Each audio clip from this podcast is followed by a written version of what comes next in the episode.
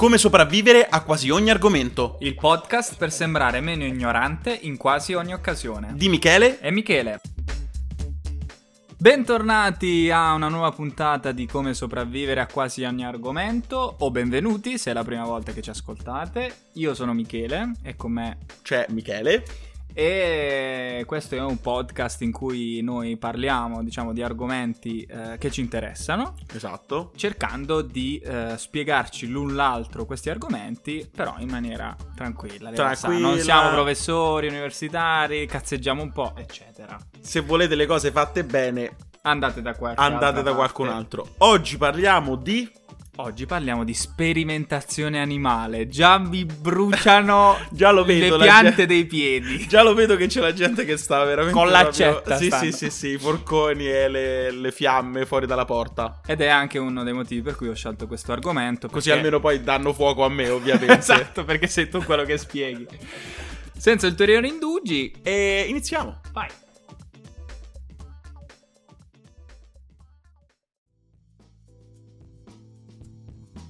Oh, eccoci qua. Allora, sperimentazione animale. Quindi tu, Michele, che sei uno scienziato o sedicente tale. Mi piace sempre questa specificazione. C'è sempre il sedicente tale. Mi piace sempre, fantastica. Ti dà ancora più sicurezza. Mi dà sicurezza. Ma in realtà mi solleva da ogni responsabilità di quello che dirò, praticamente. Esatto, perché c'è il sedicente tale. Sì, esatto. E quindi, che cosa è la sperimentazione animale? Mi hai detto che è sarà una puntata bella intensa. Spiegami un po' che cos'è la sperimentazione animale e, per esempio, se si usano gli animali per studi di comportamento. Sperimentazione animale? Stai morendo. Sì, allora, in realtà la sperimentazione animale può essere divisa in due grosse branche. La sperimentazione di base, okay. Cioè io osservo gli animali e il comportamento degli animali. Quello è considerato sperimentazione animale. Okay. Io osservo gli animali, magari mettendoli in un particolare ambiente o cose del genere, li osservo, quindi non sto effettivamente facendo nulla con l'animale in sé, ma non li sto tagliando vivi. Esatto, non li sto solo osservando. Okay, questa cosa di tagliarli vivi ci torneremo molto spesso in questa puntata, perché è proprio la cosa bella cicciotta che fa friggere le menti delle persone. Infatti. L'altra è quella che potremmo definire sperimentazione animale applicata. Ok. Cioè noi utilizziamo gli animali come un modello. Ok. E poi ovviamente ci sono vari tipi di posti e luoghi in cui viene utilizzata la sperimentazione animale. Abbiamo, per formazione universitaria, quindi veterinario e medicina, ricerca di base, quindi studi sul lungo periodo, lo studio sull'effetto del fumo. Ok. La ricerca traslazionale e applicate, quindi tutto quello che riguarda magari la sperimentazione dei farmaci, quindi la ricerca clinica. Protezione dell'ambiente naturale e della biodiversità, cioè effettivamente noi utilizziamo lo studio degli animali anche non solo in cattività ma anche nella natura, per capire effettivamente se ci sono dei cambiamenti negli ecosistemi. Per esempio quando mettono il collare alle tigri. Il collare oppure l'orecchino, chip. Chip agli animali all'orecchio, sì, che è una pratica che si fa molto. Di solito cosa succede? Che gli scienziati addormentano di solito questi animali, che possono essere cervi, orsi. In Italia per esempio si fa molto con cervi, orsi, lupi, e altri mammiferi simili, per tracciarli, per vedere dove vanno, dove si spostano, come stanno e così via. Ok. E anche a livello di ricerca di prodotti alimentari e mangimi, cioè effettivamente se tu vuoi dare di croccantine al tuo cane, sì, tu ti aspetti che sia stato testato. Esatto, abbia testato questi croccantini e l'abbia dati a dei cani per capire se il cane li apprezza. Certo. Ok. Questo potrebbe essere una visione generale di come viene utilizzata la sperimentazione animale e che cos'è. Interessante. Possiamo dare un po' di numeri, che i numeri so che a te piacciono. Moltissimo. Molto sexy i numeri. Purtroppo per quanto riguarda l'Italia abbiamo i numeri del periodo 2010-2015, quindi io mi riferirò a quei numeri. Ok. Tra il 2010 e il 2015 noi siamo passati da circa, nel 2010, 777.000 esemplari, animali usati come nella sperimentazione animale, a 586.000. Okay. Quindi siamo scesi del 33%. La maggior parte degli animali sono roditori, circa il 90%. Come mai questa diminuzione? Ci arriveremo anche a questo. E, principalmente topi e ratti. Ok. Anche altri roditori, ma poi ci sono anche rettili, anfibi, pesci, uccelli e così via. No gatti, negli ultimi in questo periodo, in poche parole, non sono stati utilizzati né gatti né scimmie antropomorfe e protoscimmie, che sono delle scimmie superiori. Ok, protoscimmie, bellissimo. E sono state usate però solo lo 0,1% di scimmie e cani, quindi di questo numero che ti ho detto, di questi numeri che ti ho detto. Grandissimo numero, sì. Una piccola percentuale sono scimmie e cani. Quindi principalmente si fanno esperimenti sui roditori. Sì. Topi e ratti. Ok. Andiamo avanti, perché io già continuo a sentire in sottofondo, cioè lontano, sento le asce e sento soprattutto le persone che stanno aspettando che noi parliamo di una certa parola. Ok. Che allora, qui nelle nostre appunti è evidenziata in nero. Okay. Però ne parleremo piano piano, ci arriveremo. Comunque, cerchiamo di capire anche perché ci siamo arrivati. Questo già è una cosa importante, cioè la sperimentazione animale è non soltanto quella applicata, ma è anche quella comportamentale di base, come hai detto tu. La maggior parte sono topi e ratti, quindi non beagles, come ricordiamo. Quella famosa, quel famoso evento. E però a questo punto a me, come sempre, interessa un po' capire chi ha cominciato a fare sperimentazione animale e perché. Allora, abbiamo dei primi cenni di sperimentazione animale nel V secolo a.C., wow, col Corpus Hippocraticum, che era praticamente uno studio degli animali. Ok. Si faceva uno studio anatomico degli animali, ma non si parlava mai di anatomia comparata. Cos'è l'anatomia comparata? Tu prendi l'anatomia degli animali e la compari all'anatomia umana, in poche parole. Aristotele fu un grande studioso dell'anatomia degli animali, pure dell'anatomia degli animali. Pure quella fatta, ma facci tutto.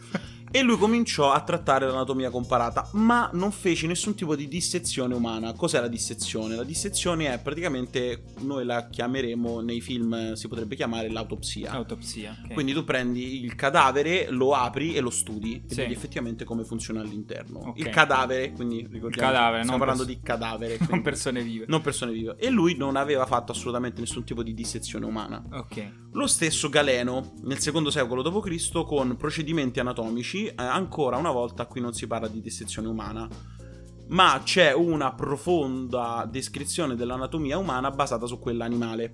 Ok. E questa cosa è molto importante, perché Galeno è stato per tantissimi secoli una specie di credo inviolabile. Che questa è una cosa che succede molto nella scienza. In un'altra puntata l'avevo detta, che un mio professore una volta disse che l'istituzione più conservatrice dopo la Chiesa è la scienza, perché non perché la scienza sia conservatrice, ma perché gli scienziati sono dei grandi conservatori in realtà. Quindi per tantissimi secoli si è continuato a utilizzare Galeno e il suo lavoro come idea di anatomia. Intorno al XV-XVI secolo, quindi stiamo parlando di più di mille anni dopo, alcuni studiosi hanno cominciato a dire, ma scusa, abbiamo i cadaveri, apriamoli e vediamo se effettivamente Galeno aveva ragione. E scoprirono che in realtà Galeno aveva fatto parecchi errori. E si attribuisce, diciamo, la revisione, la fine dell'era di galeniana, Andrea Vesalio, fiammingo, personaggio molto importante che ha una storia assurda, perché fu anche lui una specie di considerato quasi un peccatore, tipo Galileo, no? Quando uscì fuori con le sue idee riguardo il sistema solare. Ok. E quindi durante il Rinascimento si cominciò a utilizzare parecchio la famosa e tanto criticata vivisezione. Eccola qua la parola. Che cos'è la vivisezione? La vivisezione è lo studio degli animali, quindi vengono incisi e aperti gli animali mentre sono ancora vivi, per osservare effettivamente cosa succede al loro interno. Ok. Questa cosa è il punto principale che porta tutta la discussione degli animalisti sulla loro l'essere contro la sperimentazione animale, o almeno la maggior parte delle organizzazioni animaliste. La sperimentazione animale ha delle critiche che potrebbero essere sollevate, ne parleremo dopo, ma in generale la principale è che la vivisezione è sbagliata. Ok. Quindi la vivisezione cominciò comunque nel 1600, sì. Nel XVI secolo. Prima di approfondire la questione vivisezione, continuiamo a parlare di come si è evoluta per far capire anche quanto la vivisezione sia stata fondamentale per permetterci di capire la nostra anatomia e anche l'anatomia degli animali. Sì. Nell'era moderna la vivisezione e la sperimentazione animale ormai era diventata una cosa pratica comune. Okay? Pasteur iniettò l'antrace in una popolazione di pecore per dimostrare che effettivamente esisteva la teoria dei germi. Okay. Pavlov fece questo famoso esperimento del riflesso condizionato, che non so se conosci, che praticamente lui aveva dava da mangiare a questi cani mentre puntava su di loro una luce. Ok, no, non la conosco sta cosa. E lui notò che a un certo punto, anche se lui puntava solo a luce senza dover effettivamente dare il cibo ai cani, i cani cominciavano già a sbavare. Ah. Quindi c'era un riflesso condizionato della luce. Quindi okay. Lui così dimostrò il cosiddetto riflesso condizionato, che anche noi stessi umani siamo vittime in un certo senso. L'insulina fu isolata nel 1922 da un cane e praticamente si calcola che dal 1900 in poi tutti i premi Nobel per la medicina hanno effettivamente condotto esperimenti sugli animali che gli hanno permesso di raggiungere queste scoperte. Caso classico nazionale, Rita Levi Montalcini, che grazie a questi studi scoprì e capì la struttura e lo sviluppo del sistema nervoso, cioè come funzionava e come è fatto il nostro sistema nervoso.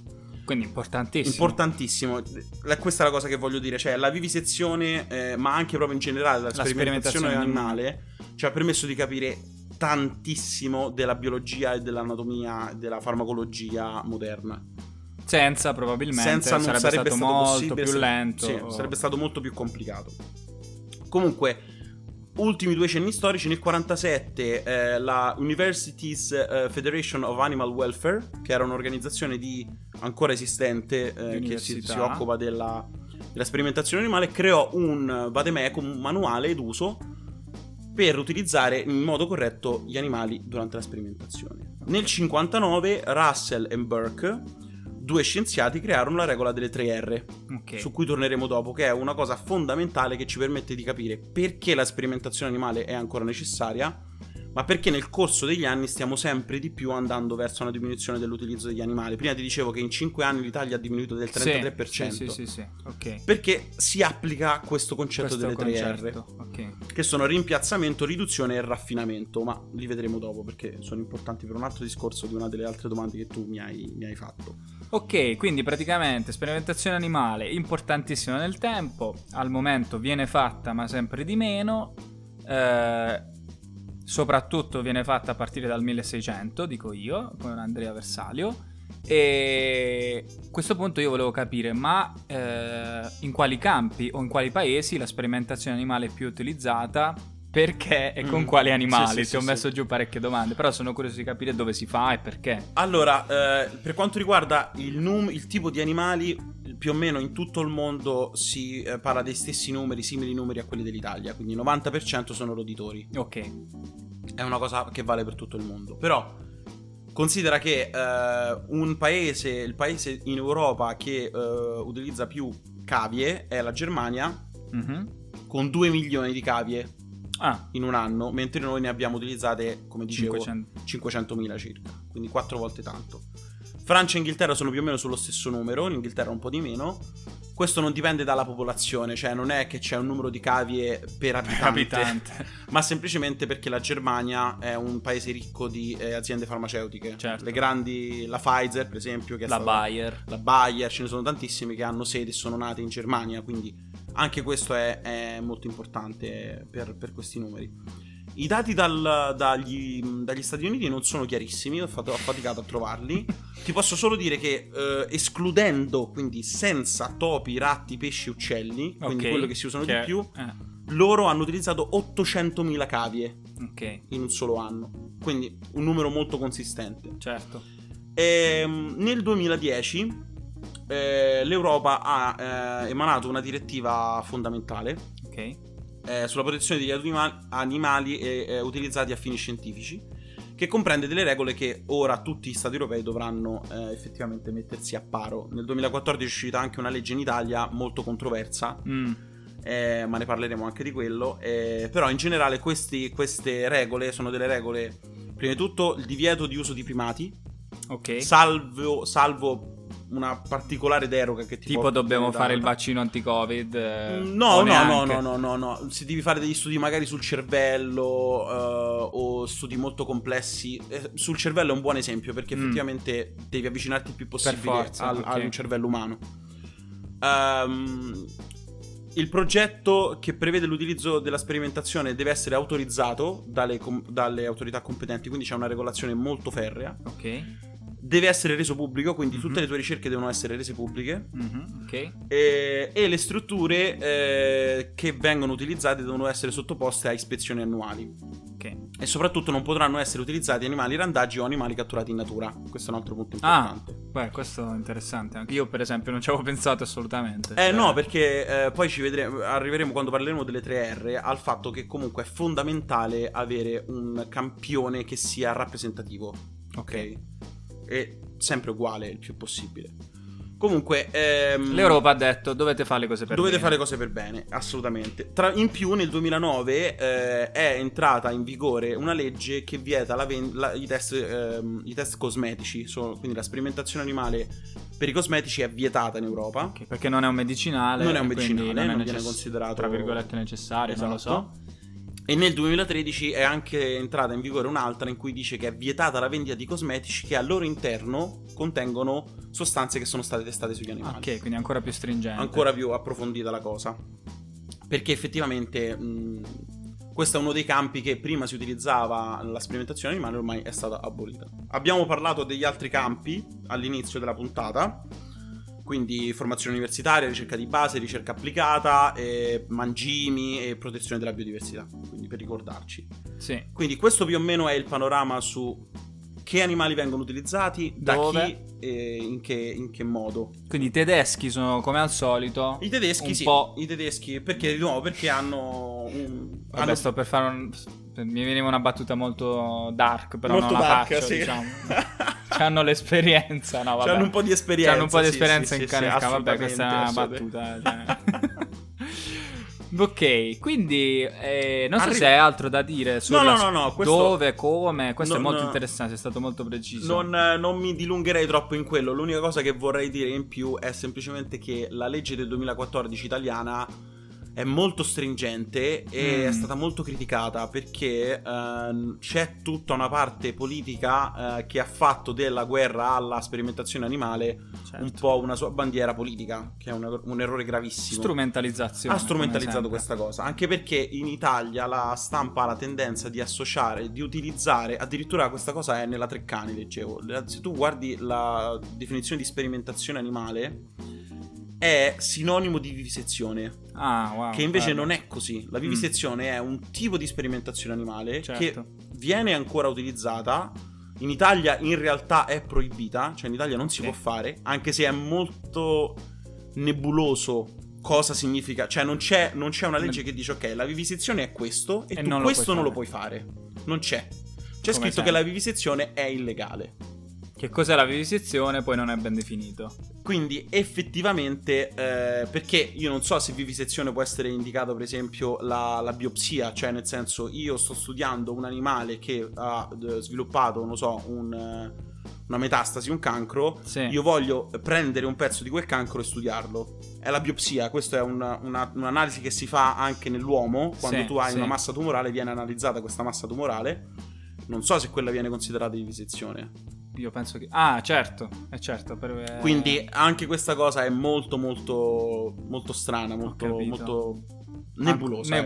Come sempre, diciamo, spesso, non sempre, succede in Italia, ma magari anche in altre parti. E quindi a questo punto ti chiedo, anche se la domanda mi sembra scontata, secondo te potremmo fare a meno della sperimentazione animale? O in altre parole, che cosa vorrebbe dire smettere di fare sperimentazione animale? Da quello che mi hai detto sarebbe molto difficile. È molto difficile, ma un'altra cosa che fa parte della direttiva europea è che venga prioritizzato il concetto delle 3R. Ok, parliamo di queste 3R. Quindi. Nel 2018 è stato creato un centro 3R in Italia, e queste 3R, come dicevamo prima, sono rimpiazzo, riduzione e raffinamento. Allora, rimpiazzo è tutto ciò che serve per far sì che tu non debba utilizzare un animale, ma effettivamente tu possa trovare un rimpiazzo, un qualcosa che ti permette di fare determinati test senza dover utilizzare un animale, ok? Per esempio il rimpiazzo parziale si applica continuamente, cioè tu cerchi di diminuire il più possibile il numero di animali, nel modo più possibile, riducendo al minimo l'utilizzo, e cerchi anche di diminuire la complessità del tuo modello, ecco perché si usano tanti topi, come ti chiedevi tu. Io se devo testare un vaccino, o vaccino forse se devo testare un antinfiammatorio, farmaco, non necessariamente a me non mi serve un primate, certo, ok, perché posso utilizzare un analogo, quello che si chiama un analogo casuale, cioè noi facciamo parte filogeneticamente della stessa famiglia, quindi la reazione di quel mammifero roditore potrebbe essere molto simile a quella che potrebbe avere un uomo, e quindi faccio un test su quell'animale. Stesso discorso vale al contrario, cioè se io devo testare un farmaco per il cervello, non posso utilizzare un roditore, dovrò necessariamente utilizzare una scimmia. Però in questo caso è diverso, perché raramente si fanno test sulle scimmie. Di solito i test sulle scimmie sono di solito test di base, cioè per capire effettivamente magari il funzionamento del cervello, non per testare farmaci. Per testare cose. Cioè nessuno nel mondo si sognerebbe mai di utilizzare, costerebbe troppo. Sarebbe troppo un casino. È un altro elemento che deve essere chiaro, cioè c'è questa tendenza a pensare che le big pharma hanno convenienza a utilizzare anche i roditori. Questa è una enorme stronzata, perché io feci un corso che ovviamente tu devi avere un patentino e una certificazione per lavorare con gli animali, e c'è tutta una procedura, oltre che una specie di rispetto per l'animale che è fondamentale, che ti porta anche alla conseguenza e alla situazione in cui effettivamente tu hai questo animale. Deve essere questo animale il più tranquillo possibile, non deve essere sotto stress, a meno che tu non hai bisogno di stressarlo per fare dei test, ma l'animale deve essere in condizioni di totale serenità. Okay? E se no è falsata e quindi questa cosa porta anche al concetto che tu hai una serie di animali che devono stare in un certo ambiente, devono essere puliti, le gabbie devono essere... E questa cosa costa tanti soldi. Ecco perché solo le big pharma fanno i test clinici, perché solo loro hanno abbastanza soldi per fare questa cosa. Ma è anche strano che le big pharma hanno scoperto il vaccino poi. Beh, però per esempio per il caso del vaccino Covid. Pfizer, il vaccino non è stato scoperto dalla Pfizer, ma è stato scoperto da una BioNTech, BioNTech, che si chiama una startup. Poi startup non tanto, hanno 1300 dipendenti, però più piccola, che comunque lui l'ha scoperto, e poi hanno dovuto avere aiuto da una big pharma per produrlo in grandi quantità. Ma torniamo al fatto, si può fare a meno, mi hai detto, si cerca di rimpiazzarlo. Quindi rimpiazzarlo, oppure un rimpiazzo totale, che è assolutamente impossibile. Ma per esempio è stato effettuato per la cosmetica, cioè noi non usiamo più i modelli animali per la cosmetica, quindi è stato fatto un rimpiazzo totale. Gli esperimenti in vitro, quindi con i batteri, cellule e così via, magari per esempio tu puoi, è abbastanza semplice ormai coltivare le cellule della pelle e creare pelle sintetica, tra virgolette, creata in laboratorio. Pelle in laboratorio viene utilizzata per esempio per chi ha subito scottature, i trapianti di pelle e così vvia. Quello potrebbe essere, test sopra, potresti fare dei test su quelle, per esempio. Simulazioni al computer, che questa potrebbe essere una delle cose più interessante, però non abbiamo ancora la potenza di calcolo per modellizzare tutto. Diciamo che il mondo scientifico e farmacologico è proprio sul blocco di partenza, perché quando arriveranno i primi computer quantistici si potrà avere una potenza di calcolo che ci potrebbe aiutare a diminuire ancora di più il numero di animali da sperimentare. Beh, questo mi sembra, perché se tu riesci a modellizzare. E poi la sperimentazione umana, ovviamente, il clinical trial, quindi quella se tu fai un clinical trial studiato meglio hai bisogno di meno animali, ovviamente. Per esempio si potrebbero fare sui cacciatori. Sui cacciatori, sì, no, assolutamente, assolutamente. No, questa cosa è una delle tante cose che si dice, ma perché farlo sugli animali, non facciamolo sui detenuti? Sì. Vabbè, la gente sta male, okay. Comunque. Quindi poi, rimpiazzo è questo che abbiamo detto. Riduzione, quindi si utilizzano strumenti statistici o di pianificazione per ridurre il numero di cavie, ok? Quindi si utilizzano i Michele. Esatto. Per tantissima statistica, perché tu dici ok, io devo fare l'esperimento, mi servono 10, ma me ne servono veramente 10, ma se io ottimizzo l'esperimento invece ne uso 5, faccio inferenziale, faccio la statistica inferenziale, eccetera. Quindi la statistica ha un ruolo importantissimo nella sperimentazione animale e anche nella nel clinical trial, quindi nei test clinici dei farmaci e dei vaccini. E poi raffinamento, quindi rimpiazzo, riduzione, raffinamento. Quindi il raffinamento è quello che dicevo prima, quindi ogni approccio che elimini o alleggerisca al minimo stress, dolore e qualsiasi altro effetto avverso verso un animale, quindi la qualità della vita dell'animale, in poche parole. Sì. Io mi ricordo che quando andai a uno di questi centri dove avevano gli animali, che nelle università ancora si utilizzano per la ricerca di base, certo, si utilizzano soprattutto roditori, ovviamente. Raramente in università vedrai delle scimmie o degli o dei cani o cose del qualcosa di diverso. Si usano principalmente roditori e c'è tutta una procedura per come trattarli, come tenerli puliti e così via. Quindi è fondamentale. E soprattutto adesso è illegale, se tu devi per esempio fare o una vivisezione, cosa molto rara, o devi fare un salasso, qualche volta devi fare un salasso, cioè tu devi levare tutto il sangue dall'animale, quindi ucciderlo. Sì. È obbligatorio, prima non era obbligatorio, ma ormai è obbligatorio all'anestesia. Cioè tu ogni volta che effettivamente vai a agire su un animale devi anestetizzarlo, assolutamente. Quindi ci sono varie forme di anestetizzazione e poi anche forme per, nel caso in cui tu devi uccidere l'animale, per farlo in maniera che l'animale soffra il meno possibile. Certo. Un dato che qui non ce l'ho, però effettivamente avevo letto, nel corso degli anni si è diminuito tantissimo, perché c'è anche una classificazione del dolore dell'animale. Ah, ok. E anche qui ci sono tante polemiche, perché come fai a capire quanto un animale soffre? Poco, tanto e così via. Comunque c'è una classificazione tra dolore molto grave, quindi tu fai un intervento grave che lo porta magari alla morte, e un intervento lieve. Diciamo che il 60% degli esperimenti fatti negli ultimi anni sono tutti su lieve, quindi tu imponi all'animale un dolore o molto lieve, molto più facilmente uno stress lieve, quindi una cosa molto lieve.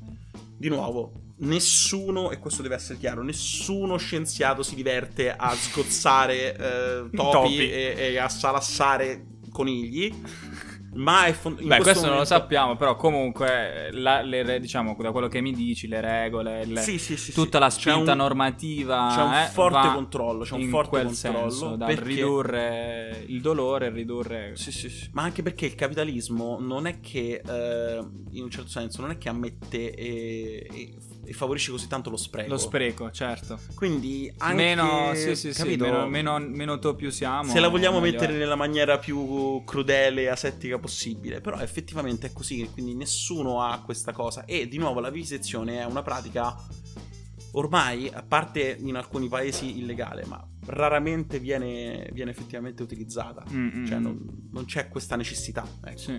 Quindi ok, a questo punto io arriverò all'ultima domanda. Se tu sei la domanda spada di Damocle, cioè tu sei a favore della sperimentazione animale?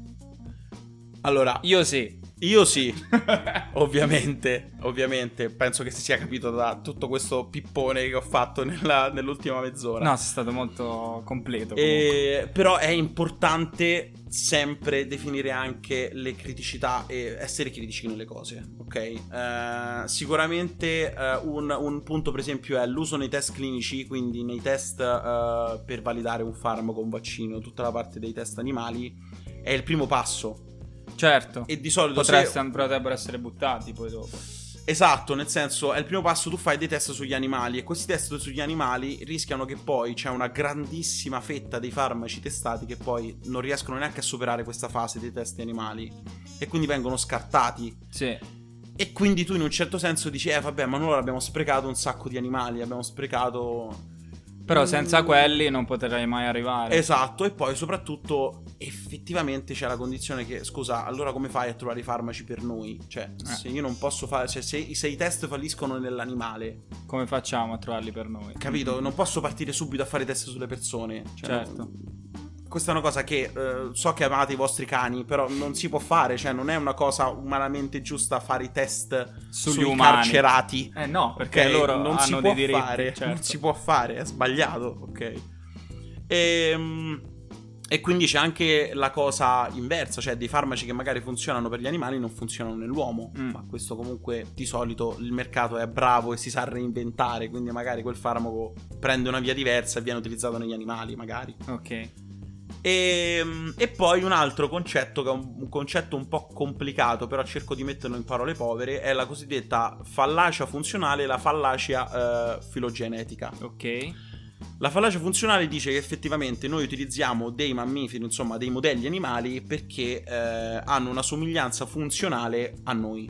Ok. Quindi se io devo testare un farmaco se io devo immaginare come funziona il fegato, io guardo il fegato del maiale e so che più o meno funziona il nostro funziona nello stesso modo. Ma non è detto che la sostanza X somministrata al maiale ha un effetto sul suo fegato. L'effetto sarà uguale al nostro, capito? Sì, cioè, sì, c'è una somiglianza funzionale, perché effettivamente il fegato nel maiale e in noi ha la stessa funzione. Ma non degli effetti del... Ma non è detto che effettivamente ci sia anche un parallelo con questo composto. Stesso discorso per la fallacia filogenetica, cioè credere che la continuità filogenetica garantisca la somiglianza casuale tra i soggetti, cioè il fatto che... Causale dei soggetti, cioè... Io e la scimmia siamo simili e quindi abbiamo lo stesso effetto, cioè l'affetto che ho. Il farmaco avrà lo stesso effetto perché siamo geneticamente siamo simili. Queste sono le grosse critiche sensate che vengono fatte alla sperimentazione animale. Poi c'è tutto un altro mondo di critiche insensate sul fatto che il nuovo ordine mondiale e così via. Lasciamole da parte. Nel cesto. Questo sono delle critiche effettivamente che hanno un certo fondamento. Come succede spesso per la scienza, questo è un modello che noi stiamo utilizzando. Non è il migliore possibile, ma è il migliore a cui possiamo accedere adesso per permetterci poi di continuare a vivere come specie e come persone. Quindi è grazie alla sperimentazione animale, come dicevo prima, che sono state scoperte tante cose, abbiamo capito tante cose, per cui tante persone oggi non muoiono. Tante persone possono essere vaccinate e così via. Quindi questa cosa è fondamentale. Che questo strumento vada rivoluzionato continuamente, vada affinato. Continuamente è fondamentale. Ecco perché le 3R sono così importanti. E poi devono anche essere controllate delle cose. Per esempio era uscito qualche tempo fa la notizia che si era notato che c'era un utilizzo di cavie, soprattutto maschili. Non c'era un equilibrio tra cavie maschili e femminili. Anche questa cosa deve essere sistemata, la stanno sistemando, ci sono delle leggi e delle regole che stanno portando a una sistemazione di questa cosa, ma anche questo è fondamentale. Sì, perché tu ti tieni le femmine per produrre altri topi. Ecco, per esempio, io non l'avevo vista in questo senso, ma esattamente anche in questo senso. E tu hai bisogno di un maschio per poi tante femmine, è vero, e quindi anche puoi usare i maschi. Questo è un punto. Puoi ammazzare i vitelli, ma le mucche te le tieni. Sì, diciamo.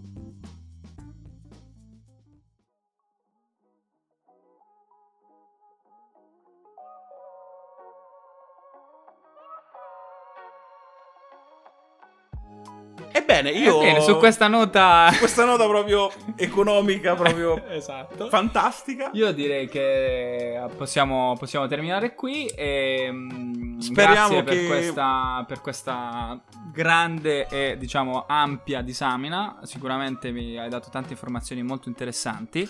Se posso vi consiglio l'associazione Umberto Veronesi, ha moltissimi articoli e approfondimenti sul loro sito riguardo questo argomento, quindi anche con numeri, anche con statistiche, fact checking e tutto quanto. Quindi se volete sapere di più vi mando lì. ma ci sono tante altre fondazioni che fanno questo lavoro. Non ci sta pagando la fondazione. Non ci sta pagando, però è un punto di partenza non male, ecco. Ottimo. Non male. Ok, io direi seguiteci su Facebook come sopravvivere a quasi ogni argomento, su Instagram sopravvivere_quasi, su Twitter sopravvivere_Q perché non c'entrava. E niente, speriamo che vi sia piaciuta questa puntata. Grazie tante Michele per questa domanda succosa e ovviamente se avete critiche fatecele, domande fatecele, ricordateci di mettere non vi fonti. Avvelenate se possibile su questa cosa, non vi avvelenate, ma però cercate... se volete avvelenatevi, certo. sì infatti ricordando sempre che a nessuno piace così divertirsi e andare al laboratorio a uccidere topi, non è mai bello, non è divertente ma è necessario, quindi grazie, alla prossima.